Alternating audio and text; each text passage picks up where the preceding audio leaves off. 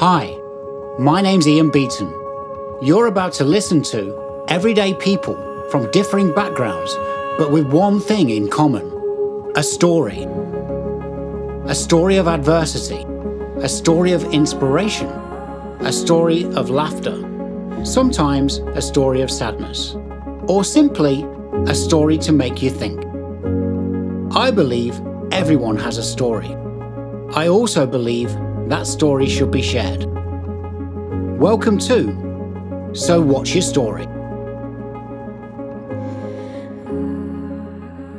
Well, here we are, another week of So What's Your Story? And in the studio today, I've got with me a very fascinating gentleman, Chris Broadbent. Um, Chris is the former Managing Director and Chief Operating Officer of MediaCom North. His corporate career was, by his own confession, fast-paced, intense, and largely uh, one of um, burning the candle at both ends at At times, Chris, I think you'd agree with that. Um, he's nodding his head. For those who who, uh, who haven't got this on video, then uh, Chris is nodding his head and smiling. Um, you know, many senior executives in today's demanding workplace will accre- appreciate and resonate with Chris's story, but possibly not realizing that the go, go, go isn't actually sustainable. This was certainly the case for Chris, as five years ago, he hit a, metaphorically speaking, wall and had a bit of a psychological and mental breakdown. Um, this led led Chris to to to uh, sort of relinquish his position uh, in the business. Um, However, nowadays, um, Chris is the director of Naturaw, which is a fantastic company uh, for many, many reasons. Um, but I'm sure Chris will tell you all of those reasons as we discuss together. Uh, but it provides essentially natural, natural raw ingredient dog food. And um, I think it's fair to, to say, Chris, um, and, and I will speak about this as well, you've really found your passion, haven't you? Uh, thank you, Ian. Yes, uh, I have uh, eventually. Uh, it took uh, quite, a, quite a while. Um, but yeah, that's the theme of my story really is um, finding, you know, your true passion and, and your direction. And you could be rowing in the wrong direction potentially for a very long time. Um, yeah. It's only in the last five years that I perhaps have found, you know, my, my, my true sort of uh, purpose. Yeah, yeah, and I think, and I think you know that's that's sort of part of it, isn't it? Because you know you're you're you're clearly loving life again uh, for many reasons, but but during that, that time of of hitting that, that as I say that metaphorical wall, it sort of helped you to become more aware and, and learn some lessons, and and this has led you to being on a a bit of a almost a personal mission, dare I say, to to to sort of um, talk to senior executives in the in the in the Uh, corporate world uh, or, or make them rethink. And, and recently you've done a, a Substack uh, post, How Did I Get Get Get Here? And it's had a lot of response, a lot of traction, you know, people resonating with your story. Um, and you've also uh, wrote a book which will be published um, at some point, um, You Can Do Anything, which again is a very, very powerful uh, uh, title, Chris. So where do we start, Chris? Come on, you know, I mean, you know, you're you're you're, you're what age now? Can we share that? You know, because uh, uh, what, what age are you now, Chris? So I'm sixty. Um, I'm approaching sixty-one in a few weeks, and Uh, I think, you know, age is, is a factor. You can't pretend it's not. Um, I don't want to just appeal to men of sixty, you know, of, of, of this sort of age group. Um, and that's partly why I've sort of started uh, in the last couple of years really generating a lot of material and writing around this theme of you can do anything, because you don't need to wait until you are a certain age to realise that, firstly, Ian. And I think Um, something I had in back in the corporate world, which uh, was a disaster, and it's good to acknowledge your uh, uh, disasters in life, I've found, uh, but very much uh, when I was fifty-five, five years ago, uh, I, I, I coined the phrase Project fifty-five, which I uh, envisaged to be a, a perfectly choreographed spreadsheet of my sort of timely exit from the business after thirty years of of, of raising myself up the greasy pole, uh, and I thought it would be a lovely orchestrated uh, manoeuvre to exit stage left with a, a nice party and a cake and a well done Chris and a pat on the back. But that degenerated into thirty minutes in the doctor's surgery crying my eyes out uh, one day when I just couldn't go to work that day. And that, you know, was the moment, basically. Uh, and that's really my motivation here, is to um, talk about that and, and help people avoid that moment, because that moment was thirty years in in the making almost.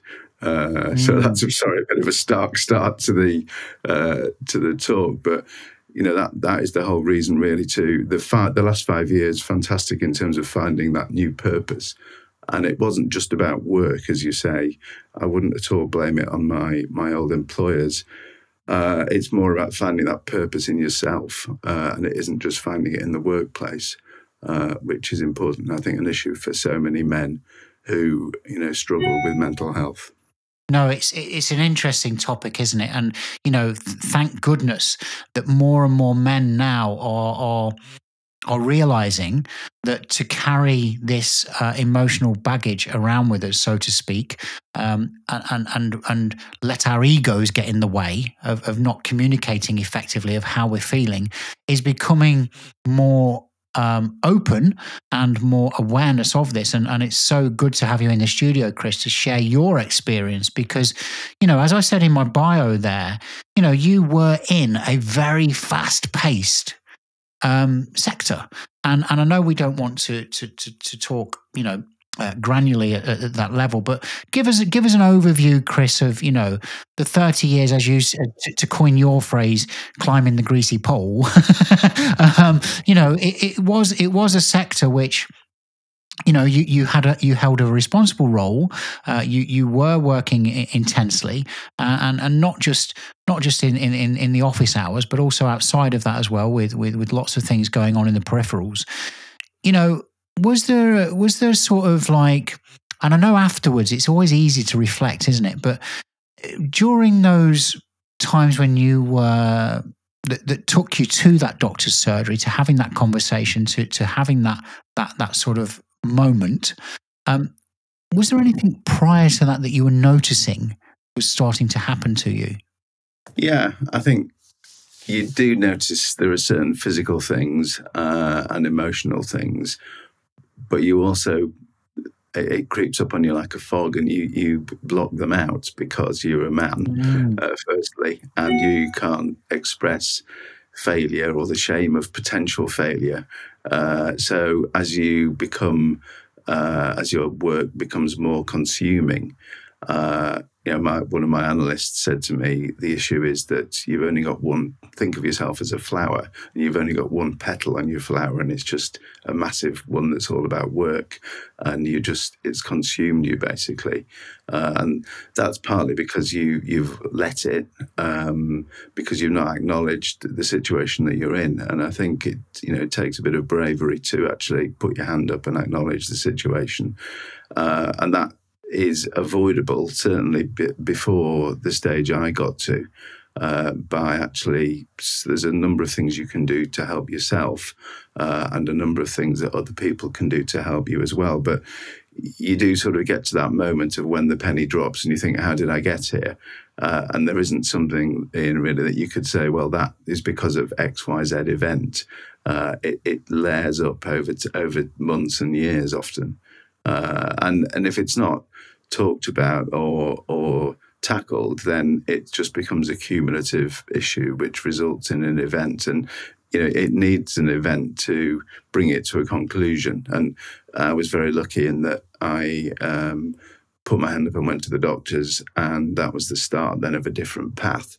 And obviously for some people, uh, it's not it's not that easy, and there's a, a much worse outcome, which, you know, it, it, thankfully is not somewhere I got to at all. Um, but, you know, nobody deserves to be unhappy in this world is my view now. Uh, so I want to spend time and, and do everything I can to help people who feel unhappy when they get up in the morning and don't want to go to work or don't want to go and do anything, uh, because, you know, as I've as I've said, you, you can do anything, and it's actually the self-realization of firstly is the first step. Uh, and of course, you know, the sector I was in, going back to the question, uh, was a fantastic sector. You know, there was so many years of fantastic fun. Starting off as a graduate trainee back in the mid eighties, it was like an episode of Mad Men, uh, you know, and, and uh, lots of great colleagues. And, and most of that time was amazing and have so many memories and great colleagues from the past. Um, but as, as you do become more senior, you know, I ended up being responsible for about four hundred people uh, in different offices across the U K, a lot of travel. Uh, it takes its toll on your family life, uh, on your relationships. Uh, and, you know, you, in truth, you're probably not even doing a very good job anyway, because you're, um, you know, you, you're on a slippery slope, basically. Uh, and if if you're not fully happy, I think, in any role, then, you know, you, you're not getting the best out of yourself, and the business probably isn't getting the best out of you either. Mm. And I think it sort of starts to compound itself, doesn't it? Like you say, you know, you, you, you as as individuals, uh, professionals, we often put an enormous amount of pressure on ourselves. You know, it doesn't necessarily have to be from the business or or, or, or, or our peers around us. We, we, we, if we feel that we're slipping, um, then we put that pressure upon ourselves. Does that make sense, Chris? Yeah, very much so. And that's, you know, and the first thing is realization and actually understanding how you can help yourself before you get to that point uh, of, of inflection. And I think, you know, it's simple things like looking after yourself, uh, getting some sleep, Uh, actually thinking about yourself as opposed to constantly trying to please others. That is where a lot of men do fall down, because they um, don't do that. You know, I personally am probably about two and a half stone lighter now than I was five years ago. Uh, wow. I'm certainly fitter. Uh, I have a much better routine and outlook on life. And it's because I've, you know, had a, a hard word with myself after after the crash and actually reflecting. Uh, I first of all realised that I wasn't doing what was best for me. I was trying to do what was best for everyone else. And if you're at the mm. back of the queue, not looking after yourself, then you're not doing yourself any favours. So I, I know mm. that there's a lot more emphasis on mental health in the workplace now everywhere, uh, but it's still not enough, because I think some of it is smoke and mirrors. Uh, and, you know, there's a big difference between saying you're doing things and actually doing them. Uh, and there's a Some of the people I used to work with are, are getting behind an initiative at the moment, which is quite interesting, called I'm Not Okay, uh, which is specifically for the advertising sector. Uh, and I've certainly volunteered to be uh, one of the coordinators on that, because I think that's the sort of thing where people with experience, who've experienced trauma, can help other people who, you know, perhaps haven't put their hand up uh, and, and do need to realise that it is okay not to be okay, to use the heavily coined phrase. I agree with you. Really, obviously, there, there was this this moment when you're in the G P surgery, and and, and sort of, uh, I'd like you to share uh, uh, what happened immediately after that. But but can I can I just come upstream a little bit and just ask you, you know, what we what were what were your, you know, looking back now, and I know, as we've said, when we're in the moment, it's very difficult to to to see beyond the fog, as it's often referred to, because, and I think that's a great way, you know, the brain fog, the, the, the, the you know, because we're not sleeping properly, we've got, got anxiety problems maybe, and and things just aren't aren't quite tickety boo. Um, what was the what was your personal? Were, were there things that you can recall now, looking back in the rearview mirror, um, uh, signs for you? Uh, I think a feeling of dread, you know, is the overriding issue when you don't feel you can look at your phone or your computer. You're worried about what's going to come up. Uh, and it just, I mean, general anxiety disorder uh, comes in many, you know, many shows itself in many ways. But if you get to the point where you were quite literally a gibbering wreck, um, then that obviously is not a good place to be, and is no. totally avoid- totally avoidable. Uh, but, you know, for my poor wife and family, uh, you know, I would come home, uh, I'd be grumpy, I would be probably drinking too much, I would be not sleeping, I would be constantly looking at screens, uh, I would be no fun to be with, uh, as opposed to Chris used to be good fun. And you're totally defined by, oh, yeah, that, that miserable person over there who's, who's got a very important job. But yeah, he's not a very nice person now. And he's not the person he used to be. Uh, the problem is you can't see that yourself because you're too busy running around trying to please everybody. Uh, because, of course, you don't want to be uh, seen as that.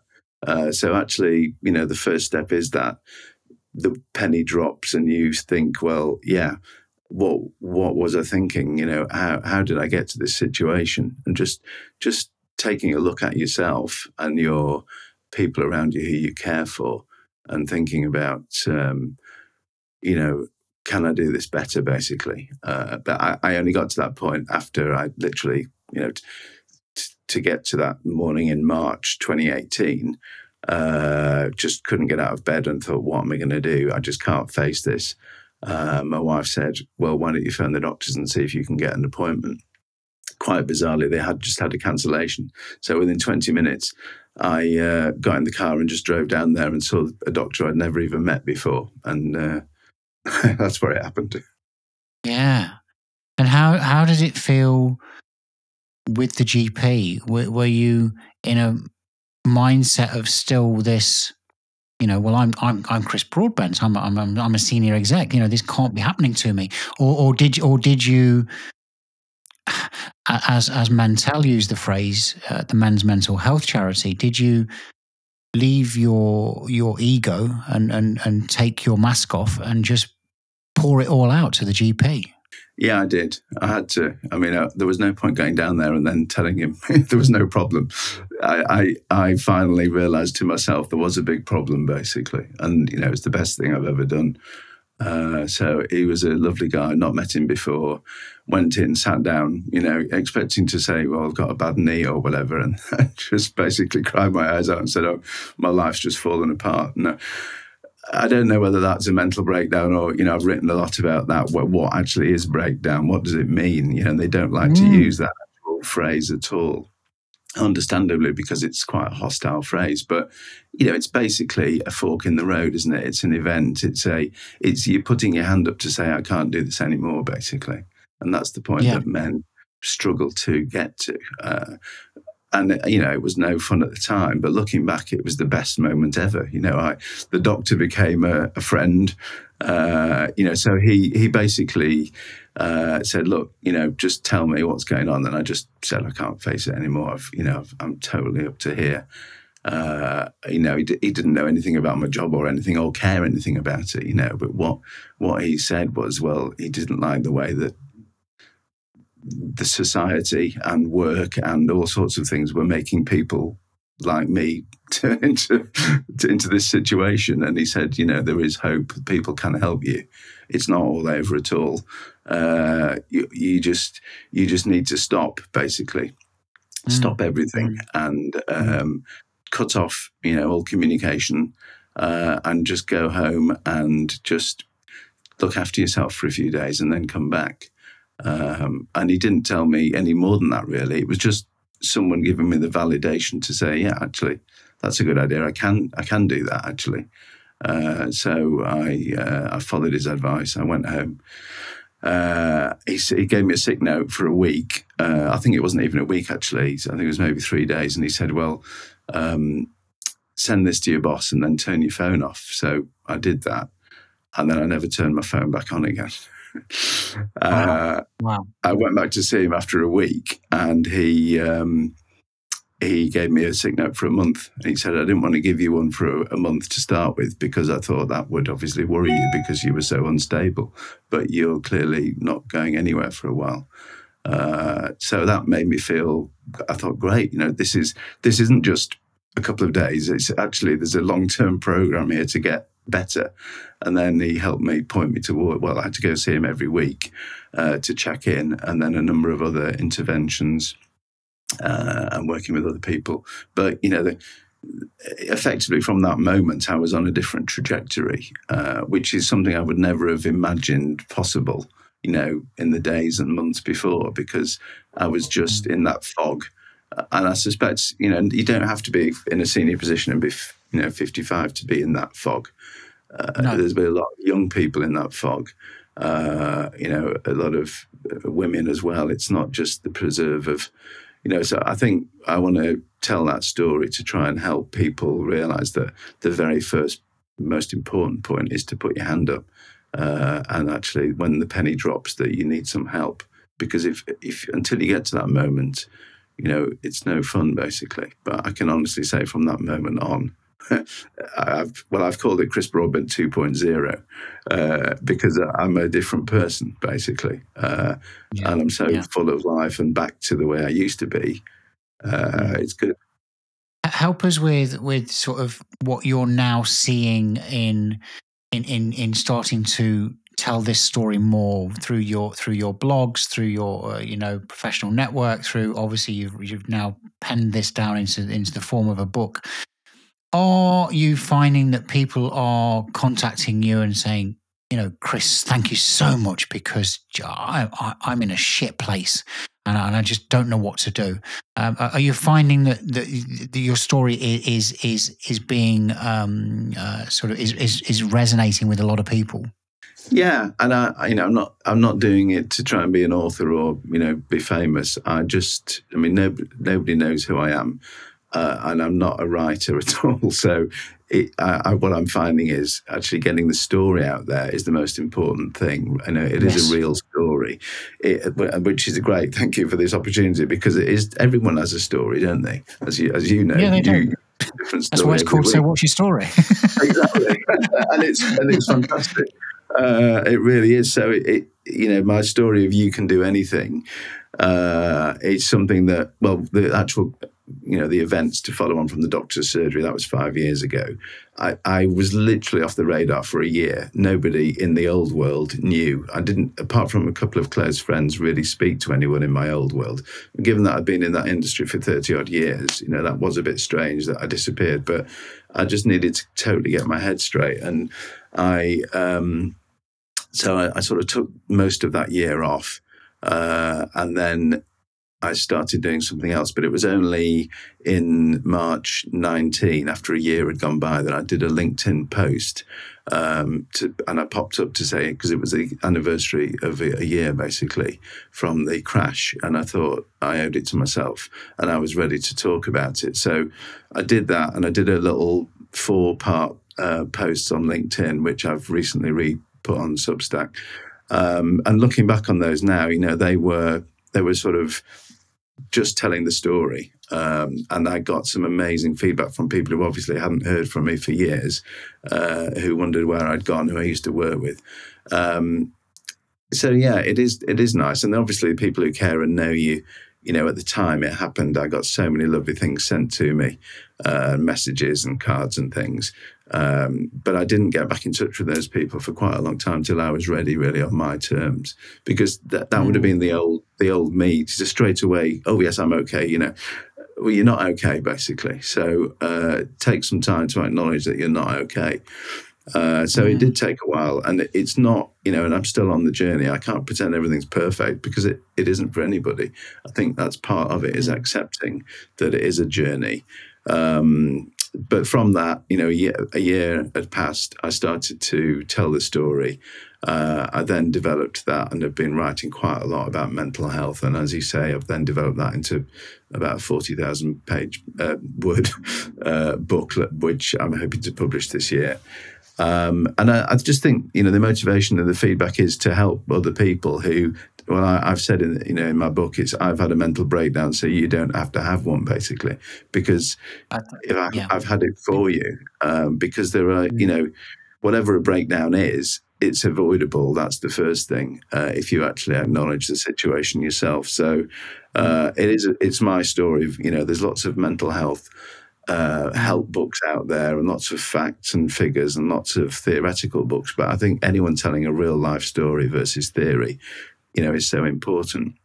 Uh, and yeah. it's it's, yeah. it's my own story. So Mm. I think what, you know, that can help other people basically, and and sharing that obviously helps me as well, because it helps me get it out of my head. And, you know, I wouldn't have been able to talk about it four or five years ago, uh, whereas now I can freely talk about it. Uh, so that's yeah. going to be good, but also yeah. it just helps other people.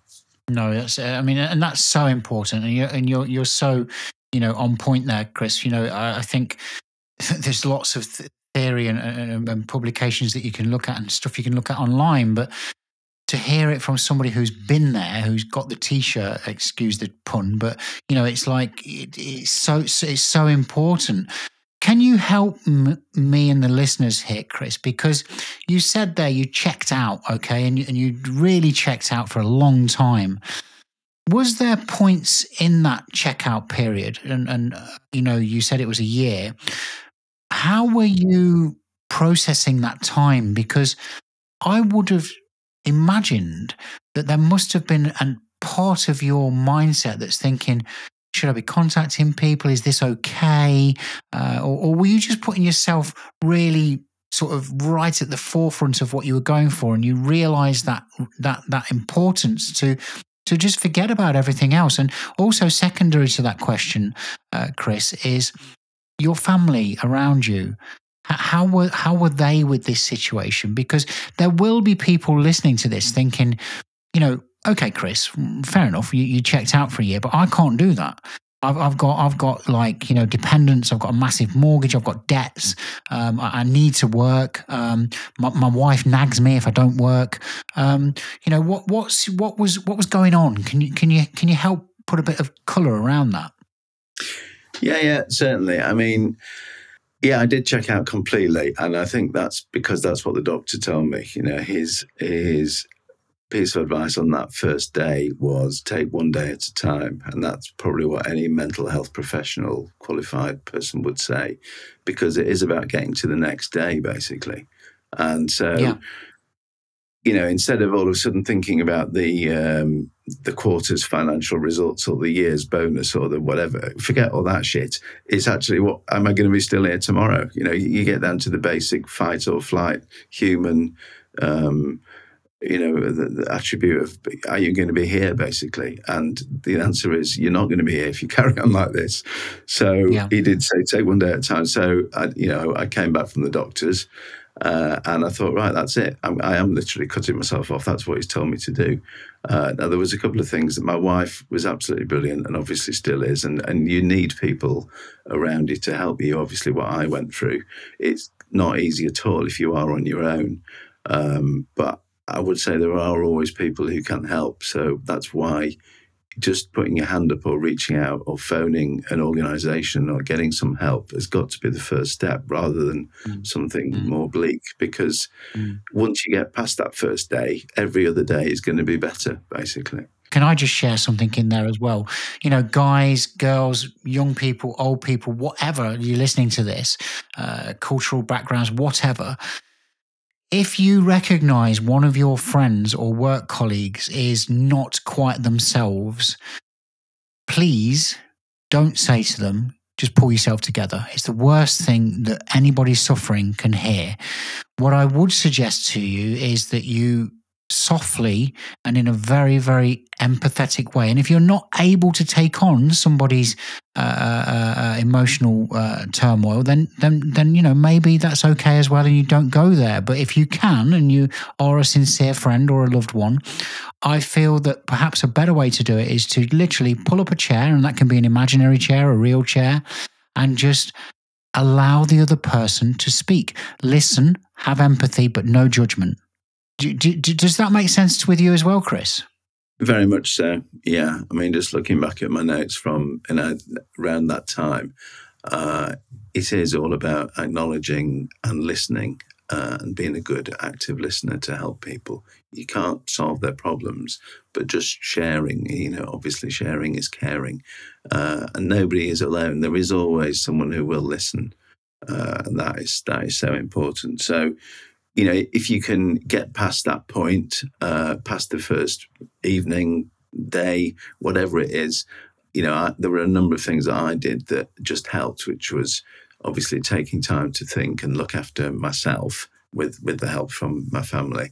uh, starting a journal, actually writing things down, acknowledging yeah. how you how you're feeling, and not being afraid to you know to share those thoughts uh, is mm. a, is a great thing to start with. So there's a whole host of things you can do to help yourself, but you've got to just take it one day at a time. So I did cut myself off from all that stuff. Uh, I just had a close, very close circle of people who were helping me, which was probably my wife, the doctor. You know, they didn't even tell the kids really for a week, you know. Oh, what's happened to Dad? And his very big job and everything. Oh, he's totally crashed out. He sat in the garden. He hasn't moved for a week, you know. It, it's not it's not in the script, is it? But uh, no, looking back, looking back, it's, you know, I remember just sitting in the garden listening to aeroplanes, you know, doing absolutely nothing. Uh, mm. And, and mm. you know, it just take me back just thinking about it now.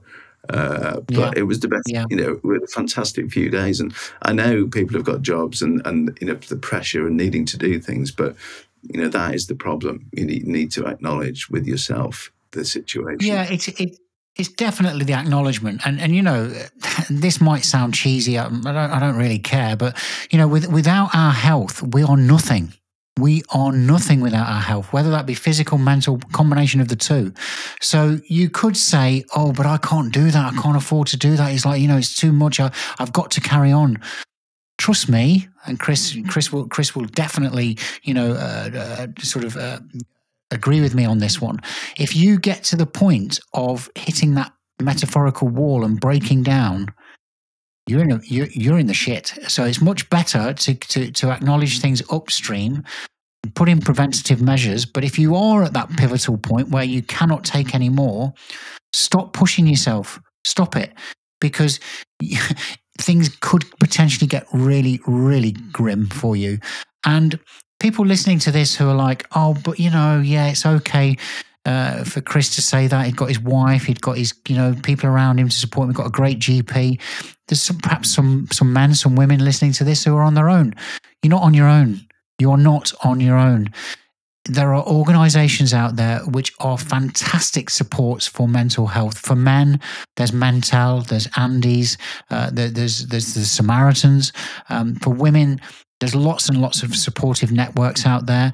So please, you know, please don't don't sit in sit in the corner and think, well, well, I haven't got anyone. If you really are on your own, then reach out to some organizations, professional organizations that will help you. They will, again, they will listen to you. They won't judge you. Nobody's going to judge you. Um, it, it, it, and, and, and, and, and very important thing to say, it's not your fault. Okay, um, it, it really isn't your fault. The, the, these things happen to a lot of people, myself included. Okay, I had a nervous breakdown in my younger years. Um, so I can empathize, and that's why I speak so passionately about this as well. And that's why it's so wonderful to have Chris in the studio with me, also sharing his story. Sharing really is caring. But I can't say enough. You're not on your own. Nobody's going to judge you. Good people around you will not judge you. They will just listen. And and, um, and and maybe share some insights that, that perhaps they've personally experienced as well. Sorry, got on my soapbox a little bit there, Chris, but um, I thought that was important to say. Um, so so after this after this um, sort of reset for you, um, things really did move in a different direction, didn't they? And and I want to talk to you about um, finding your passion, because you have found your passion, right, Chris? And, and again, for those listeners who, who aren't watching this uh, video content, Chris is beaming with a smile now.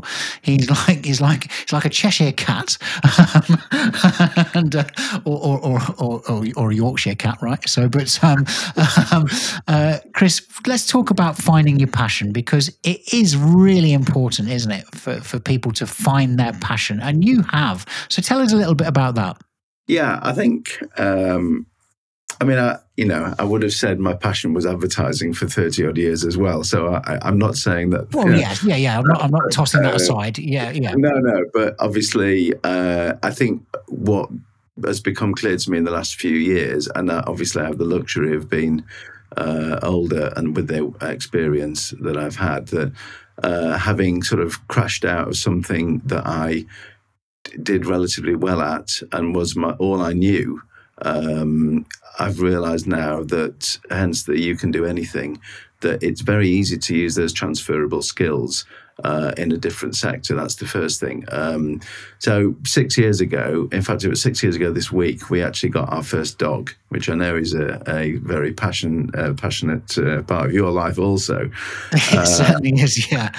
Yeah. And I, I obviously should have got a dog earlier because I could have perhaps avoided some of the ups and downs. Um, dogs are very good for your mental health, uh, as anyone who's got one will know. And if you have got the capability to look after one properly, um, then they are great to, to have. But uh, getting a working Cocker Spaniel uh, six years ago, bef- while I was still in the corporate world, probably wasn't one of our smartest moves. A bit like a number of people who've got dogs in lockdown and not realised how important it is to look after them properly. Uh, yes. But at the time, my wife, you know, was, I sort of, we didn't know much about dogs, and it was a bit like not being able to drive and then going out and buying a Ferrari, uh, because a working Cocker Spaniel is high maintenance uh, and needs lots of exercise. Um, and I was away a lot. So he he came along Uh, just before the crash, really. But in hindsight, it was a great metaphor for what was to happen, because that year really resulted in me and the dog sitting in the garden a lot. Uh, and the dog led me to a new life, uh, almost, once I'd exited the old world and spent the summer and autumn of that year having a lot of help and uh, being in various therapies and groups and C B T and all sorts of stuff. Uh, by the time I emerged, I thought, well, I do need to do something else, because at fifty-five, I'm certainly not ready for the scrap heap. Uh, I, I, I, you know, I want to repurpose for myself, and, and the dog was really important. Um, and I saw an advert, and I had literally never applied for a job in thirty odd years. Uh, I think it was in the Yorkshire Post for a part-time team member at a small raw dog food, well, it just said small family pet food business. So I um, made contact with them and went to see them. Uh, and it was, li- they must have thought, who is this? Um, because I literally uh, applied for a job to drive the van two days, basically, uh, as something yeah. to do. Uh, yeah, so it was the opposite in so many ways of everything I've ever done.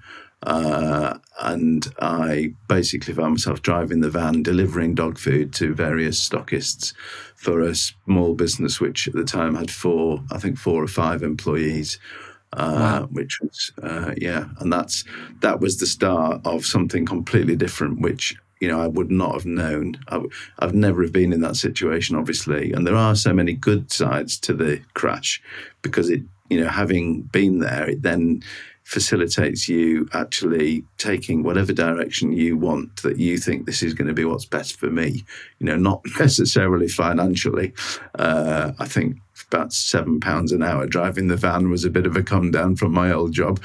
Uh, but, you know, in terms of mentally, it was, I was as happy as Larry. Uh, yeah. And um, I just started driving the van a couple of days a week, and I, and I loved it. Um, and that, you know, then snowballed into, as Ron Burgundy says, that that escalated quickly. Uh, and I found myself uh, in a much different position five years on. But, you know, the way it started was um, serendip- serendipitous, is that the word? Uh, yeah, so I'm quite pleased with that uh, little little... segue into a different sector. And, and I do feel, you know, obviously it's a bit silly to say the dog led me there, but I do believe, you know, sometimes things happen for a reason. Uh, and when I exited the old world, the, the only thing I did know was that I couldn't go back into that, you know, whether for the organisation I worked for or any other. I just didn't want to be in that sector with those, you know, the, those sort of values. And I wanted to do something that was for me. Uh, and it, in hindsight, it was probably, you know, the best thing that's ever happened to me, um, because I ended up being able to use my experience and skills to help other people grow a business, which I now partly own. Um, but it's just such fun, and actually being able to use your skills to actually give yourself self-belief, to realise that you're not the failure that you thought you were when you crashed out of the old world, because you've actually uh, a major asset to some other people who value you, you know, over here, who don't know who you are. And then when they find out what you can do, you can help them. And, and actually together you can do anything. So you know, we've grown now an award-winning, amazing business, which is, you know, we're so proud of, uh, and mm. and we collectively own it, and we, you know, we are in control of our destiny. In a in a yeah. three billion pound pet food sector, uh, we are the envy of so many other people because of of what we've done. And I think, well, yeah, we've done that. We've done it for ourselves, basically, and we've we've done it for our dogs, because the whole purpose is that dogs deserve better, as you know, uh, and they should be looked after, uh, and they yep. should be. You know, our, we talk about um, uh, feeding dogs what they were designed to eat, uh, and unfortunately, yep. most of the sector isn't actually what they were designed to eat. It's they're being fed what makes people the most money. Uh, yes. So you know, I can yes. rant on about dog food now forever, but. The point is, five years ago, I knew nothing about dog food, and I'm no expert now, but I do know a bit about business and actually mm-hmm. being able to make a change in a in a sector. You know, I have, I have found my purpose, um, and I've got to be careful that it doesn't consume me in a way that my old role did, because I, I want to help other people grow a business, not actually run the business myself. Um, mm. So there is still a balance to be had. It, it's it's a fascinating pivot, isn't it? Because you know it's it, it, well, it wasn't really a pivot, because it was, it was sort of sort of something, as you say, you, you bore out of driving the van, and and then and then sort of you know look where it's led to now. And I've got to ask you, by the way, what's your dog's name, Chris? Uh, so we've got two working cocker spaniels. They are the first one is called Uwe, which you pronounce as in duvet, which is spelled okay.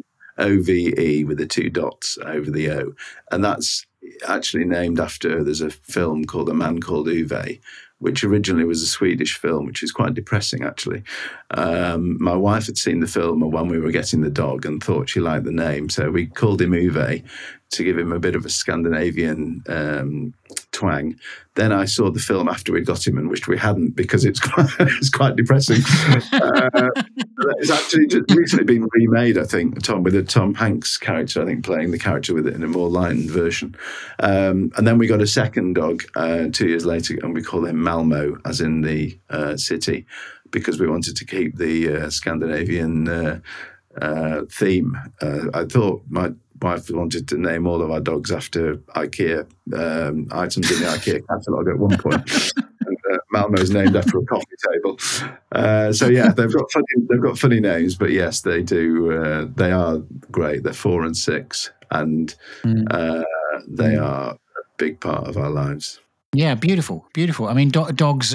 We've spoke about this off air, and I know you, you've, you know, my my dog Duke, uh, the the the two year old Weimaraner, the the crowd pleaser, as as a lot of people refer to him, because he's he's stunningly handsome and a great boy. But when you were online with me uh, last time, Chris, before we came into the studio and just had a bit of a Zoom call together, Duke made an appearance, as he often does. He, he hasn't today, uh, but um, yeah, it's it's interesting because, it, and again, I want to make this very, very clear to listeners. Dogs are a big responsibility. So don't do what a lot of people did in, in, in lockdown. Oh, I'm, you know, I'm a bit lonely. I'll get a dog, you know, and, and then they realize that a dog doesn't pick its own poo up. Um, a dog does need exercising. A dog does need good nutrition. Um, a dog has medical you know, uh, uh, needs occasionally. So you're going to have to insure your dog and pay. And there is a financial commitment. There's a time commitment. There's a responsibility. But if you nail all of those things and you spend time with your, your pets, um, uh, they are so rewarding back to you. So rewarding. Um, Chris, let's talk about the company then. Um, it's called Naturaw, right? Yes. Yeah, Naturaw, N A T U R A W. It's, some people pronounce it Naturaw. It doesn't matter either way. But yeah, it's, uh, I mean, the two key components of that, obviously, na- nature, natural, and raw. Uh, it, that's exactly what it what it says on the tin, basically. It was started uh, by Jess Warnock and uh, Tom and her partner, Tom.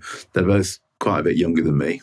uh, and, uh, Like a lot of people in the in the pet food space, it was started. The business was revolved around their own pets. They have, oh, they did have Louis. He's not with us anymore, but he was a beloved uh, Rhodesian Ridgeback. Uh, I think he lived to the age of fourteen. Um, they have Ada, and they now have another Ridgeback uh, who has, has come along as well. So they they had pets and were not satisfied with foods that were available, or their pets had health conditions. Uh, mm. They found that switching to a raw diet was good for the pet's health, basically. Now, yeah. I'm no, no expert. I'm not here to preach about trying to convert people to our food either, but you know, there is definitely in the pet space a switch to healthier food as people realize. Yep. It's called the yep. humanization of, of pets. You know, people like themselves realize that eating healthier diets is obviously good for you and has many benefits. So what's happening is a number of uh, less, well, certainly highly processed, less healthy, we would say, foods are being um, are losing out as this growing uh, membership of, of people switch to uh, whether they're subscription-based or whether they're buying them from shops, occasional uh, purchases. But people are switching to um, raw or or partly cooked or, you know, eh, diets which basically you can see the whole foods that go into them uh, that mm. don't include lots of processing uh, and mm. cooking and all sorts of processes. Mm.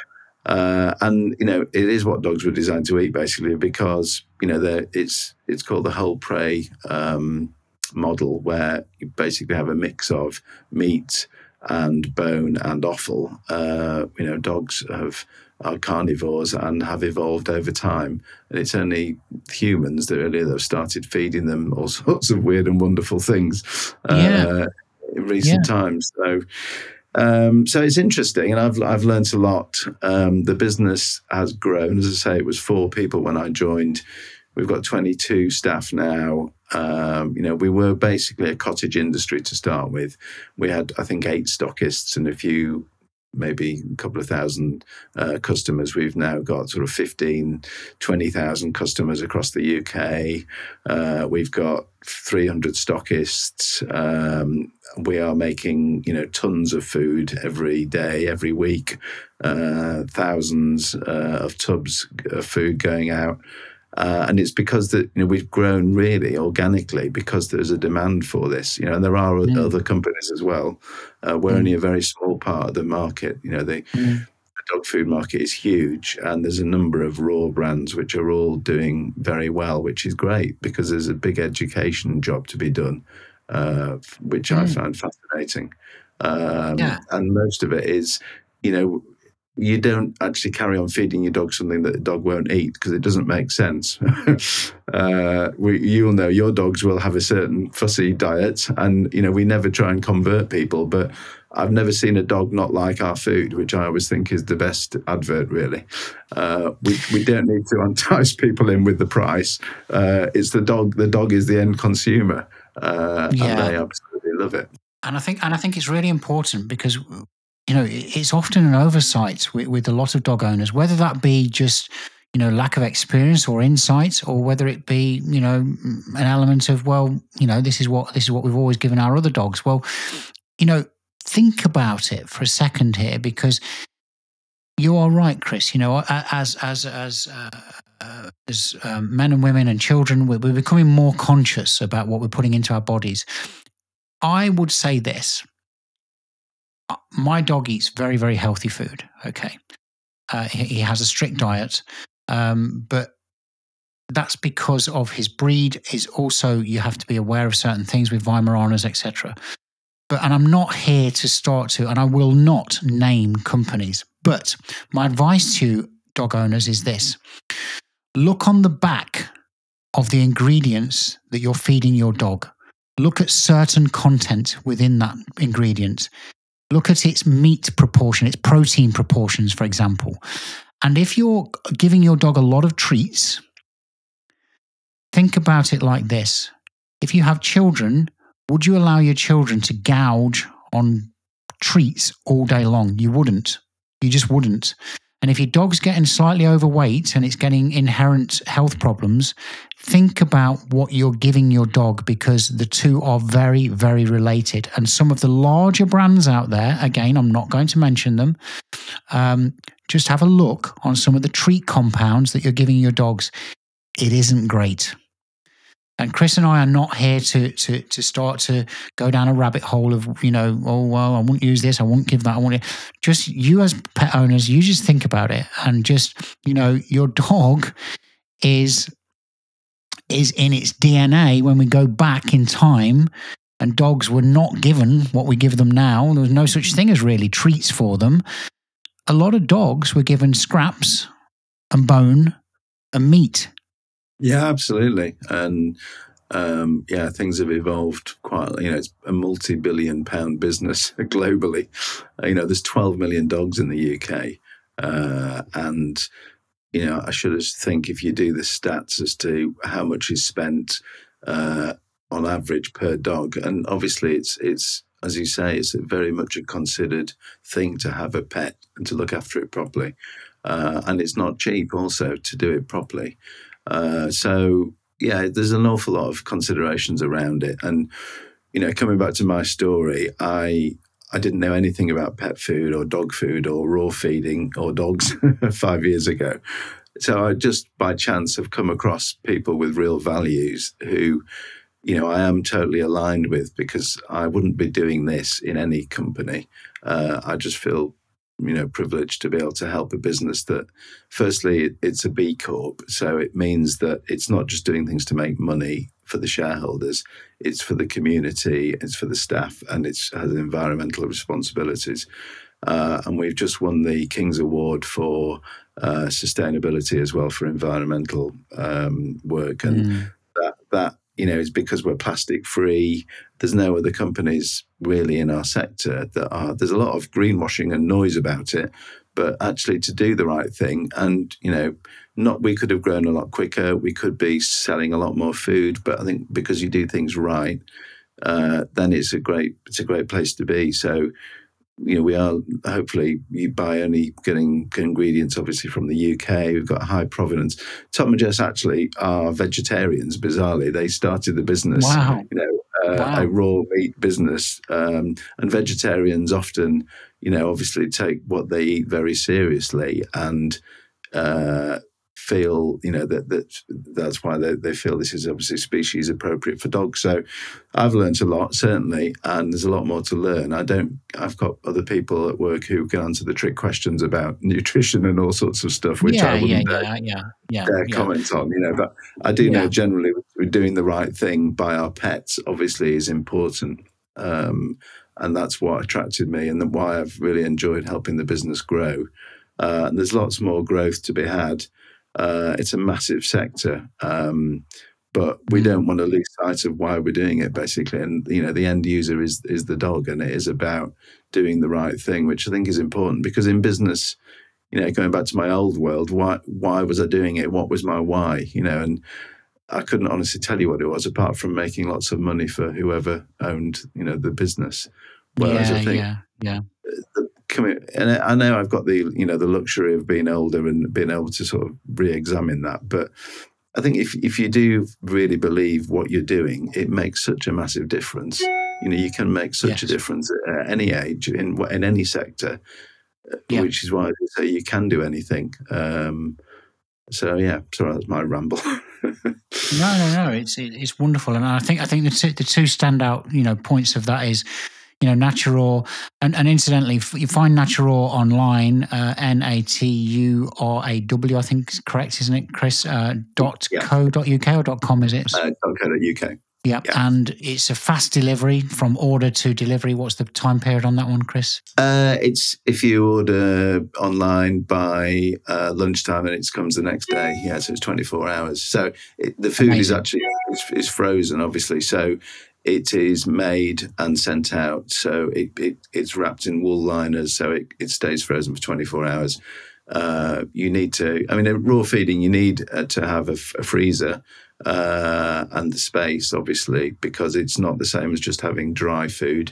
Uh, you need to sort of portion it up um, and serve it uh, from from the freezer or once it's defrosted. So uh, there are logistical issues to it. Um, which is why it's, you know, it's not something you switch to and then go back to the next day to different foods. So um, what we tend to see is that people are switching to subscription-based models where they'll have a certain, it's based on how big your dog is as to how much food it eats.